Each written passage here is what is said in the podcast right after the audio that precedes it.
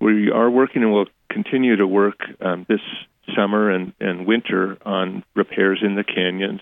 The real extensive construction will be starting this late fall, winter throughout 2016. We'll be working in Left Hand Canyon, Four Mile Canyon, James Canyon next year.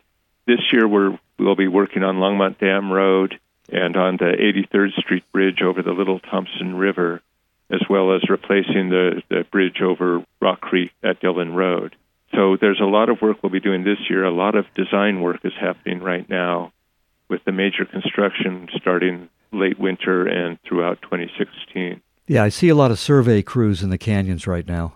Yeah, so that's all happening now, and our goal is to have the work done by the end of 2017 for all flood damaged roads and bridges.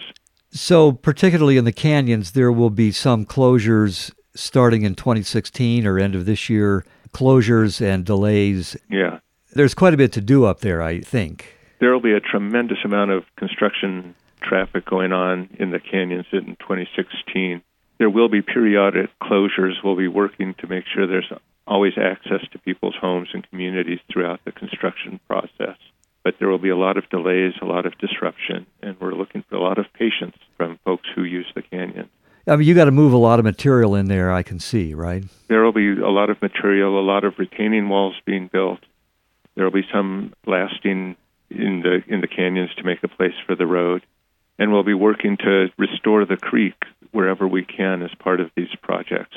There will have a number of new bridges being built, particularly in Left Hand Canyon, to make it easier for the water to go underneath and to improve the creek as we built the roads.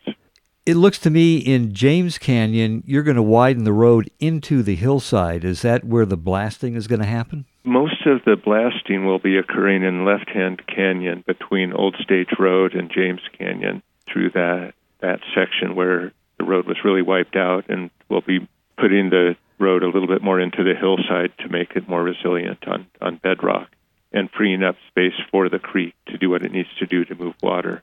In James Canyon, it'll be there'll be some blasting, but a lot of retaining walls will be built to hold the hold the road away from the creek. And then similarly in Four Mile, we'll be doing some blasting um, where we need to make some space for the road, but there will also be retaining wall. There, there's a lot of private property owners that we need to work with on all these canyons, and we'll be working with them to make sure everything fits together. From the standpoint of an engineer, this sounds kind of exciting it, it's a huge challenge. There's a lot of work going on, um, and, and the real challenge is to meld the road and the creeks together so they both work when we get the next flood. Well, sure, that's a big question, I suppose. After all of these repairs that you're describing, is the road more likely to survive the next big event? That's what our goal is to be much more resilient. And there's it's always challenge to to make that trade off because you don't want to ruin the canyons just be, in case there might be a big flood. You want to make sure that the water can still flow without ruining the road. So it's really a matter of understanding both the creek and the road and doing the engineering in light of what will happen um, in the creek and that they all work together. And, and where the debris flows go, and, and you, you don't want to back up water behind debris, I suppose, exactly, as well. Exactly, and that's one of the reasons, particularly in Left Hand Canyon, we'll be replacing what are now box culverts, where a lot of the debris got caught with bridges that span the whole river. It'll allow any debris to go underneath without getting jammed up and diverting the water into the road. So that's that's an example of understanding what the creek needs as we design the road, so it can work together better. What's the projected cost at this point? The total cost of all the unincorporated the county road and bridge repair is going to be around 120 million dollars when it's all said and done. When it's all said and done. And how much of that do you think you'll get from FEMA? Oh, probably around 80%, something like that, 80, 85%. And the state will be kicking in some money also. The county will have to come up with probably 10 to 15% of the total cost at the end of the day. The challenge is the county needs to come up with the money first and will only get paid back some point down the line. And that's where the real crunch is, and that the county needs to come up with those many tens of millions of dollars before we get repaid. And is that why we voted in November?